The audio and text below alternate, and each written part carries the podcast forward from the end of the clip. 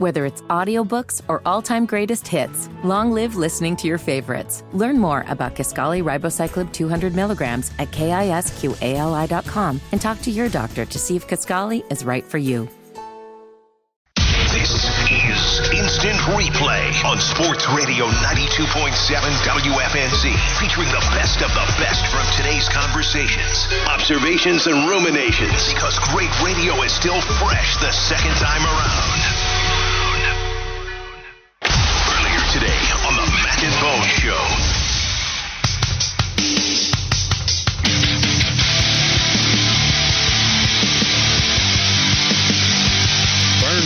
Dynamic football player. And yes, this is a guy we need to move forward with or at least evaluate and say this is a guy who's there. But I also have to say this in my humble opinion. When you look at edge rushers, tone setters, and quarterback pursuers, mm-hmm. they impact the game every play. Double team, single team, whatever it is. TJ Watt, Nick Bosa, at his prime, Khalil Mack, Von Miller. There are players, right, when you talk about in this upper echelon, that you must account for them every single play in the run and in the pass. I'm not saying that Brian Burns does not deserve a contract. I'm just saying when you ask him for the whole kid and caboodle, mm-hmm. that means you got to play every kitten and caboodle play. Agent 89, as only he could phrase it, ladies and gentlemen. As only he can phrase it, talking with KB, his weekly Monday spot, Steve Smith, uh, talking to Kyle Bailey Got the whole. Smitty caboodle there, didn't we? we got it all, baby. The old Smith and caboodle. all right, so, all right. That's a good. I like the way you did that. Just Instead say kid, you took it to Smith. Just say today, Smith and caboodle, and you'll be laughing. The day will be better today because of that. All right, that's All right, uh, that's cool, man. All right, but it's interesting because it kind of empowers the folks out there in our fan base that feel like we shouldn't pay Brian Burns. And I, you and I both noticed this, Bone. And I get it with the 0 3 start and the lack of a first round draft pick. I definitely get it. And the stalemate that Burns and the Panthers are in. Um, you're starting to see the calls for trading Brian Burns to come back among our fan base. And I think we need to take a few minutes to talk about this. Don't worry. In the 8 o'clock hour, we'll get back to who we blame. We'll talk about Fitterer and Tepper. Don't worry. We'll play the. bl- Our, do you blame? our favorite game is the blame game, baby.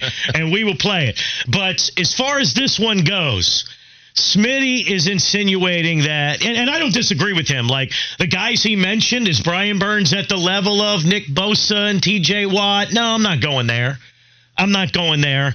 But is he a guy who plays the most important position on defense really well and would be really hard to replace? We don't have another edge rusher. I really like what Gross Matos has done the last couple of weeks, but we don't have, you know, and Houston is, you know, in his role, he had four pressures the other day. He he's he's solid. You know, but we don't have another, you know, just great edge rusher to move forward with, right? He is extremely valuable to this team. I am still hesitant, even though I get the arguments, Bone, that hey, if someone wants to give us two first now, maybe we should talk. I'm still resistant to doing that because one of those first will have to be used to replace Brian Burns. And what's the percentage you're going to get a player that good? Like, it's not a guarantee. Where do you stand on this? Are your eyes opening now to maybe trading Brian Burns because of situation that we're in? I'm more apt to it now than I was even a month ago with w- the way it's played out. I, I'm not 100% for it because of the reasons you brought up. You know, if there was a Haason Reddick on the roster, then or a guy that you fully trusted on the other side that you could do some work with, yeah, then I think it would be a situation where I'd say full go. Because the problem right now, Mac, is you have to view it from a full roster standpoint. How far away are they from being a complete roster, and how do they get there without the use of a 2024 first round draft choice? There's only so many things you can do. If you want to go get your 1A wide out, if you want to go get whatever it is that you feel you need now, he would be the piece to do it. So I'm more apt to do it than I was before. And would you say, Matt, that they have a defensive coordinator in place, right now. Now, how long is he going to be here for? That's the question. If there was ever a defensive coordinator, Mac, that could maybe scheme up and do some things without Brian Burns on the roster, it might be this guy, Evero. But it's not ideal when you don't have another guy anywhere near his level on this football team. That's the problem. It's a catch 22 because you can improve the roster without Burns, but you're going to have to use some of that to replace Brian Burns. It's very complex here. If and, and here's the thing too, like Evero's great. He's done an amazing job. Again, I keep pointing out he had that Denver defense eighth last year, and we just saw them give up 70. So, like, I, I think it speaks to how good he is. But when he was down, Luvu and Shaq and Horn and Woods and uh, Henderson, that defense gave up 25 points in the second half the other night. He can only do so much Yeah. when guys start leaving, uh, guys start falling. And I just think you take away a guy that I think is the most valuable member of that defense because he plays the most important position. Uh, your pass rusher is your most important player on defense in most cases because it's a passing league. You have to be able to disrupt the passing game, especially when you consider our secondary situation, Bone. Like the first half, a big reason why we hung around in the first half, we were able to hold them to four field goals and not let them get in the end zone, was because Brian Burns was getting after the quarterback up front.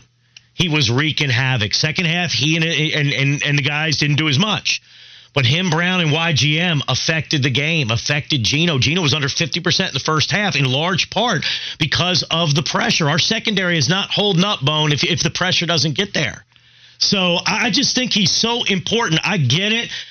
I get the need for draft collateral. I'd be more apt. I know it's not apples and oranges. It's not going to get us a first round pick, but I'd be more apt to see if the Jets wanted to give a mid round pick for Andy Dalton It's possible. you know, Yeah. than I would to give up on Brian Burns. I thought it was The Jets play Kansas City, Philadelphia the next two weeks. Oh, so they, geez. they Yeah, might reality- be Zach, Zach Wilson versus Philadelphia could be uh, uh, that could be the end of that. That's when they're probably going to have to make a move there. Uh, people are asking, and it's a fair question. You know, they passed up on two firsts in the past for Brian Burns. What's the current package deal right now? What's the current setup for a Brian Burns deal? Would it still be two first rounders?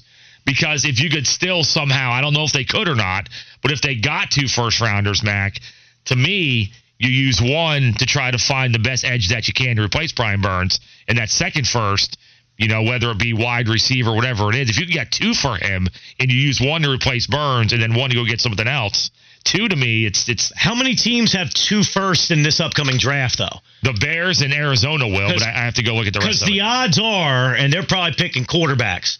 The odds are, Bone, that like it would be this year's first and then the next year's first. Yeah. You know, now now if you don't pay Brian Burns, how about you just go pay a wide receiver a boatload of money? Free agent. Fair point. you know, and then draft the edge rusher or something like that. Uh, this texter says, with the Burns situation, you also need to consider if he even wants to be here. Maybe that's why the price is so high. He might not want to be with the Panthers long term. Oh, him and his family members on social media gave you every, um, they gave you every indication that they're that they are mad. And and so them being mad makes me to believe he wants the contract. He wants the offer. He just wants it on his terms. But even if he doesn't want to be here, you can fran- you franchise tag him. Yeah. You know, I Um, only do see you I- tag and trade him then at that point. I, I, I don't I don't know, man. It's a sticky situation. It is pretty cut and dry, Ugh. Mac. Chicago's got their first and the Panthers first.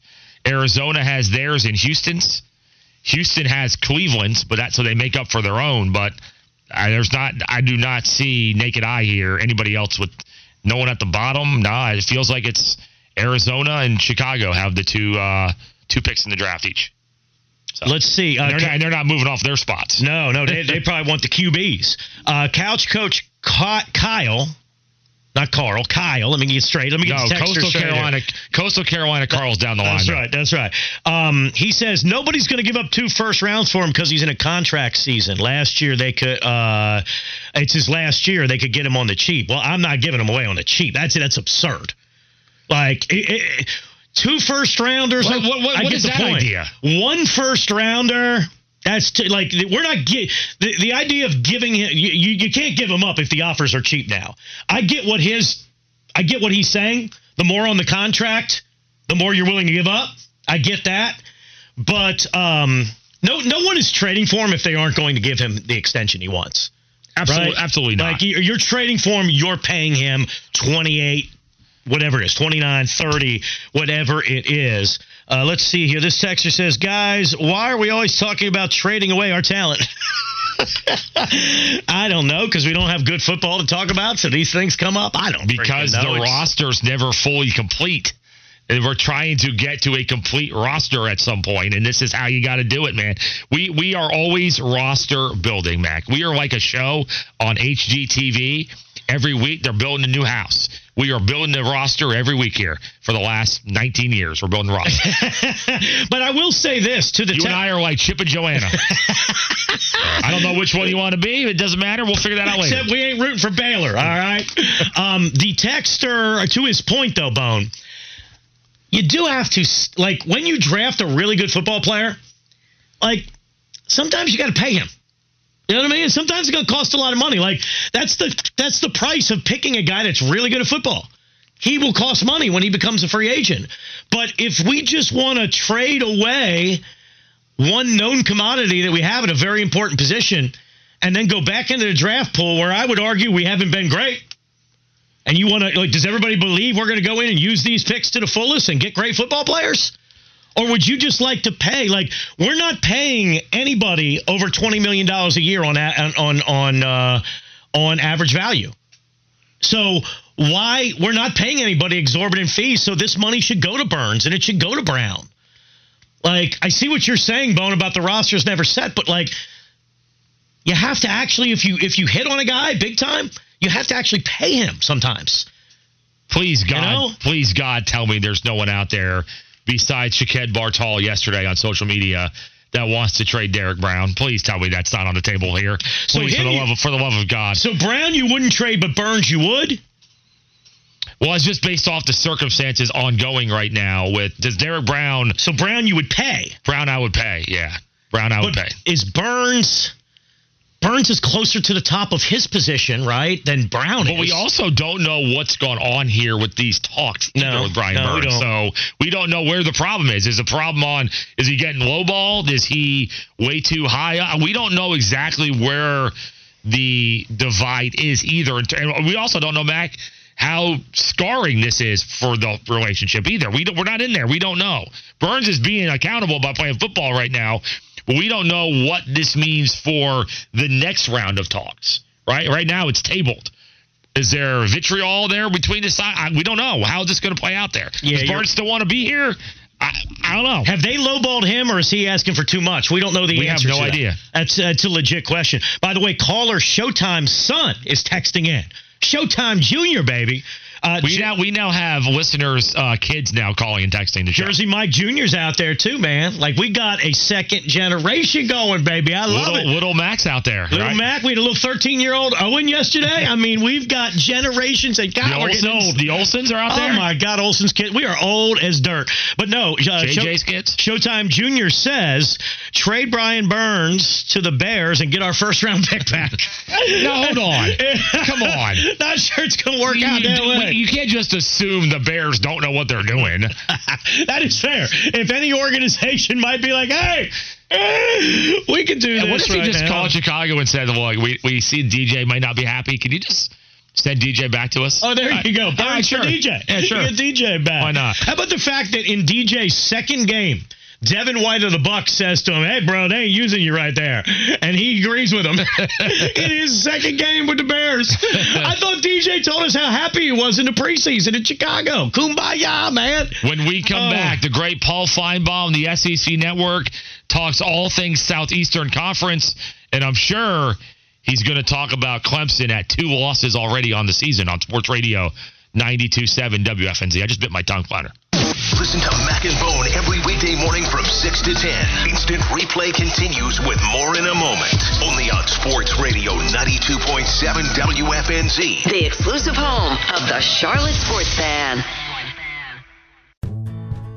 Life is so much more than a diagnosis. It's about sharing time with those you love, hanging with friends who lift you up, and experiencing all those moments that bring you joy.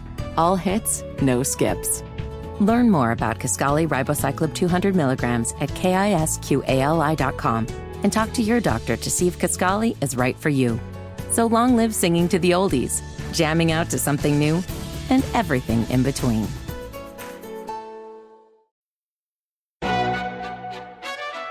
McDonald's is not new to chicken. So maybe stop questioning their chicken cred and get your hands on the McCrispy. Juicy fried chicken, buttery bun, unmatched pickle to chicken ratio. Yeah, they know what they're doing. In fact, we can honestly say they're not new to chicken, they're true to chicken. The McCrispy. Only at McDonald's. Ba da ba ba ba.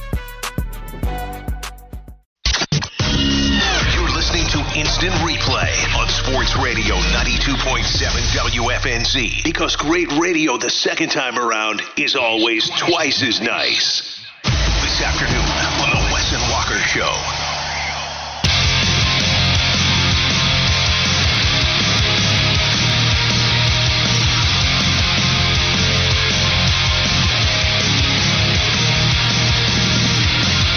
Walker Sports Radio 92.7 WFNZ.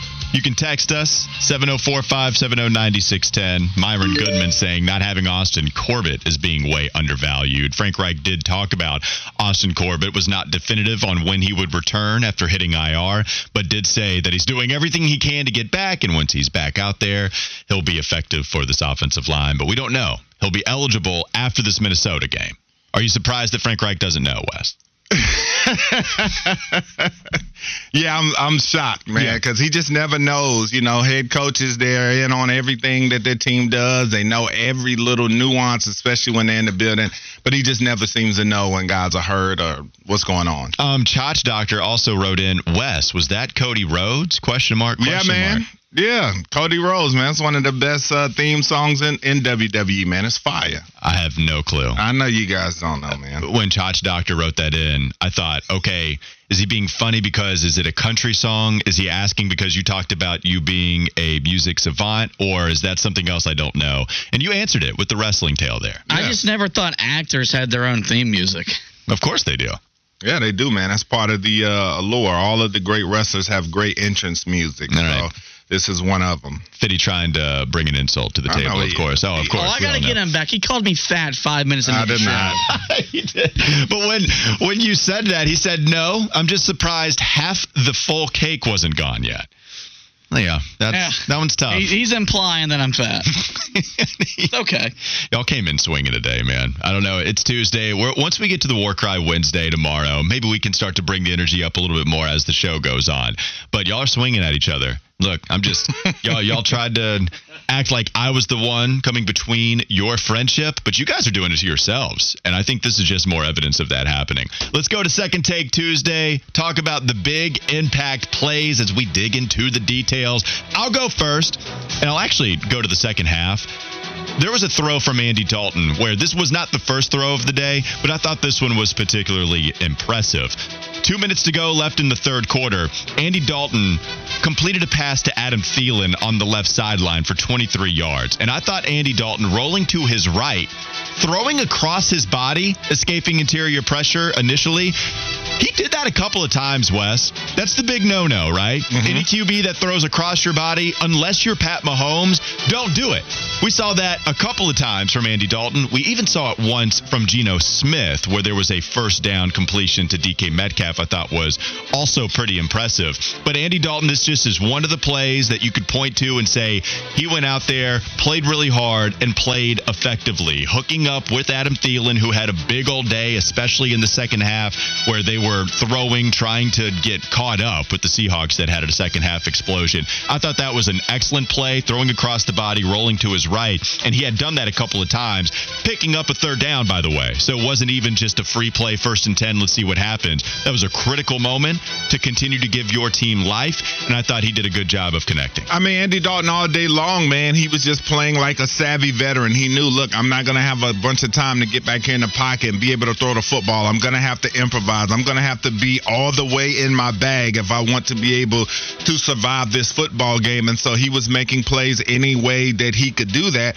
That play you gave is a great example of that. And Dalton, he was just a gamer, for lack of a better term. He was just a gamer out there on Sunday. Not a play that I pointed out, but there was another one. I actually thought there were a couple of off target throws to Miles Sanders. There was one where Miles got a little frustrated. There was an off target throw to Jonathan Mingo. Once you go back and watch it, it was because pressure was all in Andy Dalton's grill, and you can understand why he was off target. But throwing to Miles, he was used in the passing game. There was another one across body where I thought that was cr- not even a cross body, rolling to his left and then throwing it opposite direction with his right. He, he made some pretty impressive throws, no doubt about it. Yeah, and so I'll go to a, a positive offensive play in the second quarter, uh, around five minutes, third down and ten, and I thought that Pan- the Panthers did a good job of out coaching the Seahawks a little bit there. They won that rep because Seattle uh, guys going out in the secondary, injuries, things of that nature. And I think someone had just gone out, if I'm not mistaken, but uh, they took advantage of that, running a trip formation, trips, and uh, that was three receivers to one side for those who don't know. And so they used that uh, formation to be able to confuse the secondary. Guys were thinking it was man, guys were thinking it was zone, but they hit a big play to DJ Chark uh, that was a big first down for them on a busted coverage. And so I thought that maybe, you know, that was some of the, the, the sprinkles and the chocolate chips or whatever you want to put on top of the vanilla. I think you got a little bit there where they uh, won that rep with some with some savvy coaching and took advantage of a Seattle Seahawks secondary that was quite confused. Well, that play, I'm glad you brought that one up because Joe Person tweeted about it. Frank Reich credits offensive coordinator Thomas Brown and passing game coordinator Parks Frazier for coming up with the concept on DJ Chark's touchdown catch after seeing something the Panthers could exploit in Seattle's defense. Now, Pete Carroll was asked about that very play, and Pete Carroll said, quote, yeah, we screwed it up. We busted it. We busted the coverage. Yeah. Is that Pete Carroll not giving Carolina credit on that? yeah, for sure. He said we busted the covers. Not not showing any love. Streets got no love. oh, no big deal. We busted it. Um, okay, so the par- the problem with going to any of these penalties on Second Take Tuesday is that there are so many to choose from, and a couple were particularly backbreaking. I'm going to go to the sequence. It's it credit hurts. chalk on a catch and run. It, it hurts. It hurts. The penalties I'm talking about is with 8:17 left to go is when all this starts, right? So 8:17 left to go in the fourth quarter, a third and four. You're down 29 to 20. Big time drive. What happens? My boy, Taylor Moton, false start. Third and nine. Okay, third and nine, not as nice as third and four. What the hell are you doing, Taylor? As a veteran, even in particular, right? Icky Ekwonu had four false starts. Yes. They were all brutal. When you have that many, it's egregious. But Taylor Moton is a veteran, and Icky in this sequence did not have a, a penalty. So, okay, let's take the small victories. So there's one. Then you get to third and nine. 8.16 left on the clock. Chandler Zavala. Not a veteran. Very much not a veteran. Another false start. So now instead of going to third and four with a chance to get some momentum and bring this within a field goal game, now you're at third or uh, third and 14. Mm-hmm. And then you incomplete the pass. Then you get to fourth and 14 and Chandler Wooten, false start. I mean, I my head was spinning around like I was the exorcist. I, you're talking about false starts, bang, bang, bang. Now you don't have a field goal attempt because you're at the Seattle 39. It would be a long field goal attempt, but you're talking about a mid 50 yarder to the point where now you can't go for it because you lost 10 yards on false starts. You don't pick up any yardage on third down, and you even have one just for good measure to make the punt that much longer. Ridiculous, Wes. That was the most maddening sequence of the game. Plenty of maddening sequences. That was the one that made you realize, yeah, Carolina's not going to come back and win this because they just shot themselves in the foot three times because the first two just wasn't painful enough. I mean, that was as 101 as it gets getting those false start penalties like that. And I'll go back to the third quarter, man, talking about Ike Ekwonu getting back to back false start penalties. That was the one where I'm just like, man, this is just this is wild because as the left tackle you look out there and I said you can see the ball out of your peripheral and you're going up against the best pass rushes in the world. So there's no question you're going to be on high alert. Any little thing could cause you to move. So I can give you a jump every couple of games. You, you might get a little jump depending on who your Sure. opponent is.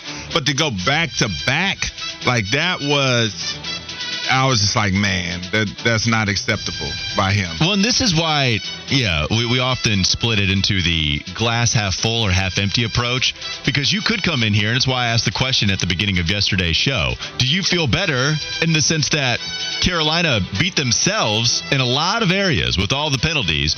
And so if you shore that up, then you're going to be competing against a team that is going to be a playoff contender in the NFC with Seattle. Or do you feel worse because you're shooting yourselves in the foot, as I mentioned? Wh- wh- which one is it? Do you feel better because you think those mistakes will be fixed, or do you feel worse because you think this is going to be a theme? And that's the problem, trying to figure out how confident we should feel on this Carolina Panthers team. Uh, I just think with everything you see with the bad offensive line play, because that just was the cherry on top for the horrific play that they had pretty much all day. And so I think that you feel bad because you're like, man, when you come out and have that many procedure penalties, you know the phrase I love to say the coaches like to say a lot, they're well coached. It doesn't look like you're well coached when you're doing stuff like that, man. It reflects bad on the coaching staff. And I think that, you know, it's a negative in that the coaches are looking at that and they're just like, man, you know, it, not only do we look bad as far as how we play, we're being out physical, we're being beaten in every phase. Mm-hmm. But then when we come out and have multiple procedure penalties back to back to back to back, it looks like we are unprepared. I mean, you're talking about they they they said that they piped their noise to practice to help to combat with this, and then to go out and have multiple false start penalties. It looks like you didn't do jack bleep. Okay, so that's how at least the perception is for a coaching staff. They're like, man, we're looking we're looking wild out here. You know, and and look, the ultimate goal is to have your team ready to play. It's easy to say it's all on coaching, but then it's like I don't know what you would do differently. That's the coach's job is to find something to do differently in order for these players to not jump before the ball is snapped. And he was saying, yeah, it was even louder on Wednesday than it was in Lumen Field. And yet here we are with all these false starts. It was ridiculous. Do you have any more on offense before we switch over to the other side of the ball? No, we can go ahead and go to defense. All right, let's go defense. I've got one to start the second quarter. I mentioned this play yesterday, too. So there was the deep right pass to DK Metcalf for 34 yards. On this play, Donte got pushed at the top of the route. One hand. I mean, it's quite the different body comparison between DK and Donte Jackson. Big time different there. So Donte gets pushed at the top of the route. I actually think Donte does enough and has enough speed to make up enough ground at having an attempt to have a, a defended pass. But then his angle goes towards the line of scrimmage, Wes, and maybe you know a little bit more about the technique than I do.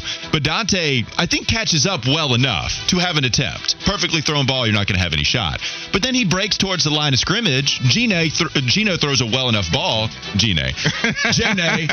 Geno throws a well enough ball, and DK picks up 30 yards on it. I just thought there were, one, getting pushed at the top of the route. I don't know what else really Donte can do. I mean, he's small. It's a bad matchup every day of the week against DK. But then when you talk about him catching up, just a bad angle to e- exacerbate what happened at the beginning of this route. So 34 yards. Brian Burns has a huge sack to stop touchdown momentum, so it held him to a field goal. That was big time. But Donte Jackson allowing a 30 yard reception, that was tough. And see, that's the thing I get so tired of when people talk about Donte Jackson is they always want to talk about the speed. And there's a there's a big thing in football is about guys that play fast. I don't care what your 40 is. Do you play fast? And Donte Jackson, to me, is a guy that does not play fast. Well, For he's all not of his disciplined. speed- That's the problem. Yeah, for all of his speed, he gets beat often by guys. Uh, then, like I said, the tackling, don't even get me started on that. So you start to look at it and say, what does this guy bring to the table uh, from a football aspect? It's just like he's supposed to be this really fast corner that can hang with guys, and that's what you want is for him to get on those matchups with players who have great speed, but he doesn't win those matchups with regularity. Then, like I said, the tackling, he misses tackles all the time. And so that's the thing with Donte Jackson. But then when he does make a play, boy, you're going to hear about it. He just talks and talks and talks. I feel and like you're speaking to me more than the audience. No, no, no, no, audi- I'm not. Well, the audience is more on your side. Yeah, I'm just like he I'm just one with the- talks. Yeah, I'm just saying for anybody because I know a lot of a lot of fans feel like that about him. Not to mention he goes and gets in stuff like the fastest man contest and stuff like that, and He's fast. about how fast he is. But it doesn't help when you're on the field and you can't guard anybody. It, it, it's it's been the mo of Donte's career. The guy is fast. He can keep up with you on a go route. If he doesn't bite on anything, he will keep up with you. And there was, I remember his second year, PFF had him as the best corner on go routes. But if you give one step inside or have a double move, then he's going to bite on it with eyes going big, trying to intercept it. And then that's how he gets beat. All you got to do, you could be, you could run a 4 8 and you might be able to beat Donte down the field because you might have an in-breaking fake and then just go down the field, and that's the biggest problem. It's like, okay, well, can we teach the discipline? Can you get it? And if you do, I think he's going to be a good second corner, but it's the discipline, man. And in this game against Seattle, you saw it on full display. And so I'm going to go for the positive, talking about Brian Burns. His play was overshadowed, but he played a really nice game. He had a sack, he had a, some tackles for loss, but the sack that he got that you mentioned, just I like what we saw there. That's why I'm going to bring that up. Talking about adding to his bag, continuing to progress, and I talked about how I want to see him dominate tackles with more regularity. And on that big sack that he had on that second and 11, I mean, he comes out there just out athletes to tackle, gives him a little shimmy, Yeah. quick move to the inside. Good night. He gets the sack on the quarterback, man. And I just think that uh, he's in for if he can just stay healthy this year. I think I feel confident he's going to pass his sack number from last year. Brian Burns was getting after Geno Smith. There were a lot of good um, uh, dodging of the pressures from Geno in this game, I thought, from Brian Burns. He was getting away just enough to not allow Burns to have a multi sack day. But on that play, it's the same drive I'm talking about. Really saved him from possibly scoring a touchdown. 11 yards lost on that play, too. He got back there in a hurry. I'm going to pick on Donte again. I'm sorry, man. You know, Second and 10 at Carolina's 41 at the very end of the first half. Geno pass short left to DK. It happens for 22 yards. This one, I wonder how much of this is scheme because Donte is so far off of him on this play. What happens is Donte is like 12 yards off of DK Metcalf. You can see it in real time. I call those. Just throw a slant to DK. It's exactly what they do. Oh, then he missed it. And then, well, Donte probably did. And then, but he's running, you know, across the field at that point. Oh, no, he's not. Excuse me. He cuts it back left. And then there's a couple missed tackles. So, okay. Donte Jackson, already a bad matchup because DK is just a monster of a human being. You allow him momentum to get some speed with that kind of size. Donte, already a poor tackler. Ain't no way you can bank on him making that tackle. So he misses it. DK runs for an extra few yardage. When in reality, what's a little ironic about this is DK is playing so far back on him in that situation because you don't want to get beat over the top and allow more yardage. But by allowing him to pick up speed, catching it at the seven yard marker before he easily gets the first down, you are giving them a first down. Then he starts to run and you give up a lot of yardage anyway. So in reality, what should happen is you should have been a lot tighter in coverage, and then just hopefully that you can stick with him as he go because he's not going to go by you. He might beat you in a jump ball scenario. Either way, that one was tough. It's why I think I point these plays out first and foremost, Wes. Because if Jaycee Horn's not on this team, who do you have? I mean, uh, DK. DK is a tough matchup for a lot of receivers, especially if you don't have a big physical corner like Jaycee Horn. out Like there. you just said, yeah, he's just a bad matchup for a guy like Donte Jackson because, like you said, Awful. if he gives him room and then he catches it, he's going to have a really hard time tackling him.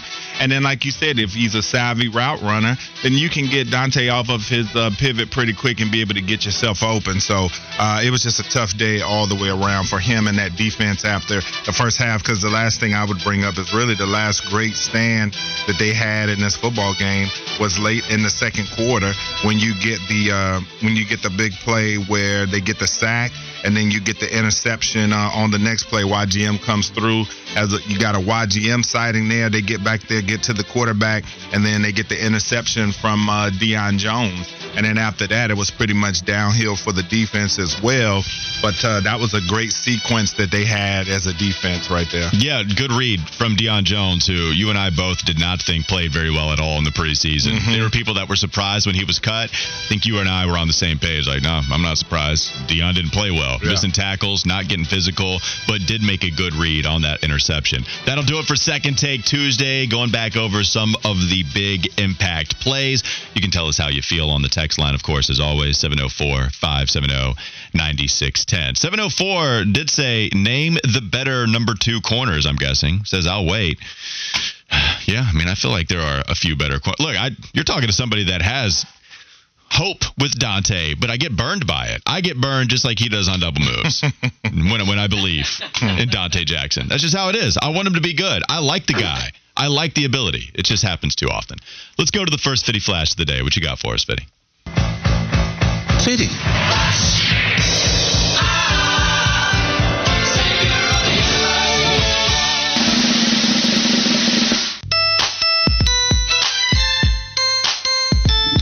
The Taylor Swift impact, it's real. Oh my God. Uh, I can't escape. I can't go three tweets in a row on my timeline without seeing something about it. Not only did Travis Kelce's jersey sales implode by 400% over the weekend, this may be what finds Flounder love. I don't know if you heard the Mac and Bone show this morning. Matt Harris, the host on our sister station over at Mix, he is now tasked with finding a Swifty that knows nothing about football to pair with Flounder on a potential date. Oh, I love this idea. This is this is the best idea Bone has ever had. All right, so so how are we all helping? I don't know if we are. I would We're love not. to help. Who's helping Flounder find a Swifty for a day? Matt Harris, the host down Okay. down the hall, he's gonna find one of his listeners because they play all of for like thirty-seven bangers over there.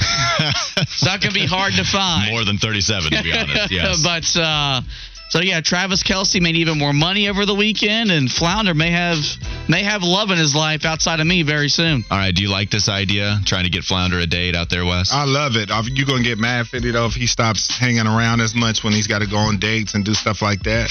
Are you Oh. gonna be upset about that? He's he's not that dumb. Fifteen years I've put into that friendship. I mean, he's, Man, that he's sounds dumb. a little controlling. It, it does. And it also, I would argue against it. He's dumb enough to be in that friendship for 10, 15 years. Okay. I'm just playing. I'm just playing. I love you, Fitty. I love you. I said it on the airwaves in front of all these people. Everything is fine. You can hear Wes and Walker live and local every weekday afternoon from noon to 3. Sit tight and stay locked because instant replay continues next. Only on Sports Radio 92.7 WFNZ. The exclusive home of the Charlotte Sports Fan. Whether it's audiobooks or all-time greatest hits, long live listening to your favorites. Learn more about Kisqali Ribociclib 200 milligrams at kisqali.com and talk to your doctor to see if Kisqali is right for you. McDonald's is not new to chicken. So maybe stop questioning their chicken cred and get your hands on the McCrispy.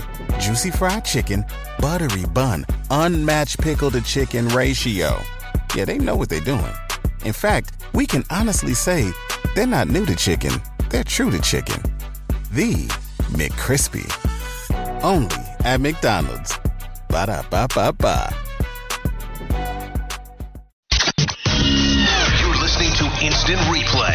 Sports Radio 92.7 WFNZ. Because great radio the second time around is always twice as nice. Earlier this week on The Kyle Bailey Show. Sports Radio 92.7 WFNZ. Good to be back on a Monday talking a lot of football. We'll get back to the Panthers and the Seahawks and looking ahead to the Vikings on Sunday. Uh, plenty to get to there, but a wild weekend in college football still needs some discussion. Specifically in this segment, we talk about the Tar Heels and the head coach of a team that is 4 0 for the first time since 1997. Of course, he was also the head coach back then. We got the great Mack Brown, head coach of the Tar Heels, back with us on the Bodyworks Plus guest hotline, fresh off a 41 24 triumph over the Pittsburgh Panthers. Coach, it's great to have you back. How good does 4 0 feel? Thank you, Kyle. Four and zero feels great. As as I told the team yesterday, it's the best you can do after four games. So we got to feel good about it. And the best thing for us, Kyle, is we've got a whole lot of things we can still fix. We haven't played near our best game yet. We've played one of the toughest four game schedules uh, opening the season in the country, and and uh, the the guys have had four physical games, four tough games, and we're pretty banged up. So it's a great time to have an open date to to work on Syracuse try to uh, self-evaluate what we've done well and what we need to get fixed over the, the first four games, uh, but also get healthy. Hey, I go back to pre week one. I, I talked to Shane Beamer both on the air and off, and he felt like you had a really good football team. I talked to others who cover you and uh, just others in the college football business, and they said things like Mack has a quiet confidence about this team coming into the season. What have you seen through four weeks that's maybe uh, you know affirmed some of those feelings or suspicions that you had about your football team? Well, Kyle, this is the best staff we've had overall. together. They're working really, really well together, and we're we're playing um, um, football that that really fits each other. So we're we're we're playing complementary football, and and that helps. We're running the ball more consistently. We're um, scoring touchdowns in the red zone. Uh, so we're we're doing things that that have been inconsistent for us in in our past uh, four years.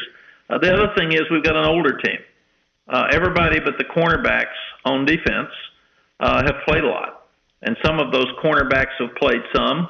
They're not as as experienced, but everybody else on defense has been out there for a couple of years and and and taken their hits. And offensively, we're we've been really banged up in the offensive line, so we've got to play better there, and we've got to get healthier there. Uh, but here's Drake's only in his second year. People think he's he's an All Pro, uh, but he's he's really just played four games in his second year of college football. Uh, but we're, we've got some good running backs. We, we've got some good wide receivers, even though Tez Walker's not out there. We lost Gavin Blackwell last week to an upper body injury, so hopefully he'll be back in two weeks. Um, tight ends are playing really well. So uh, kicking game was uh, really good until Saturday night, and then it was great or awful. So it was just kind of crazy that uh, we have a block punt, and then we, we give up a kickoff return for a touchdown, but we return one punt for 30 yards and another one for a touchdown. So uh, we've got to get some of those things shored up. But I, I think those that were talking in preseason, Kyle, are right. I like this team. Uh, it was going to be a very difficult game at Pitt. I knew that. I told them that. Pitt was a desperate team coming off of two losses, and and uh, they're tough. They won our league two years ago. They were leading the league in defense, and they jumped out on us uh, very quickly. And uh, our guys didn't panic.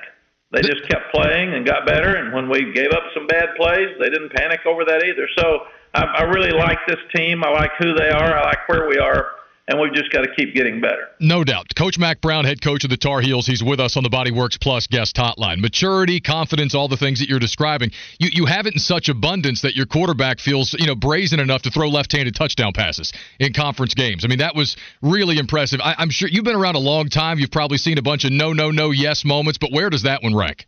That that was right at the top. In fact, I, I uh, it was still a real tight point in the game, and I told him as he's walking off the field, I said, "Okay, smart aleck, you just made the number one play for Sports Center tonight. so you you did it." And he had a big smile on his face. But that's who he is.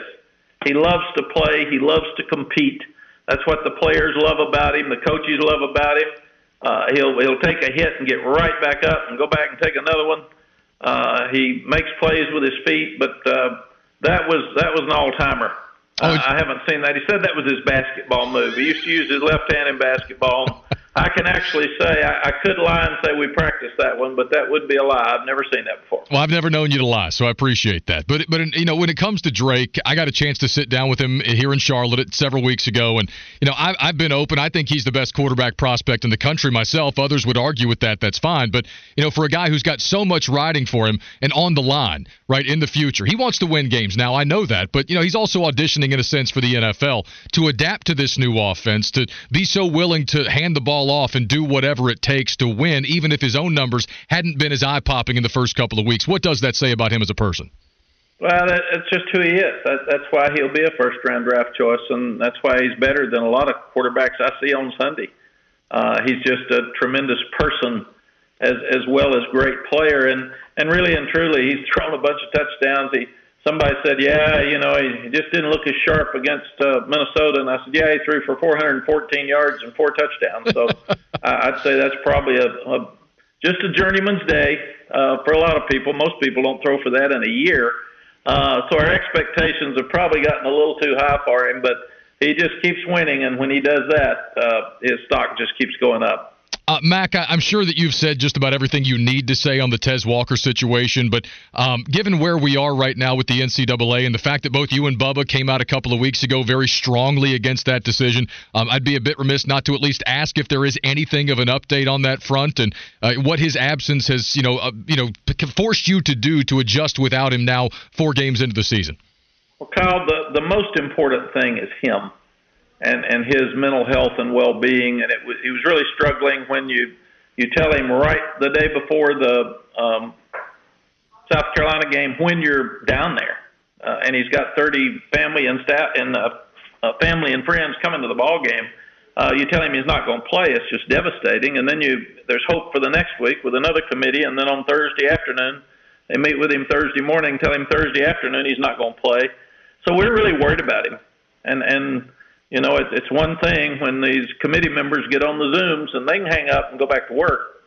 Um, we we've got real life situation with him, and and his well being and his family's well being and he was just told he he's not going to get to play this year. He's not going to get to play in the NFL this year, most likely because of that. He's he's going to lose opportunities not only in the NIL or in the NFL, but NIL opportunities because he's he's got a chance to be such a great player.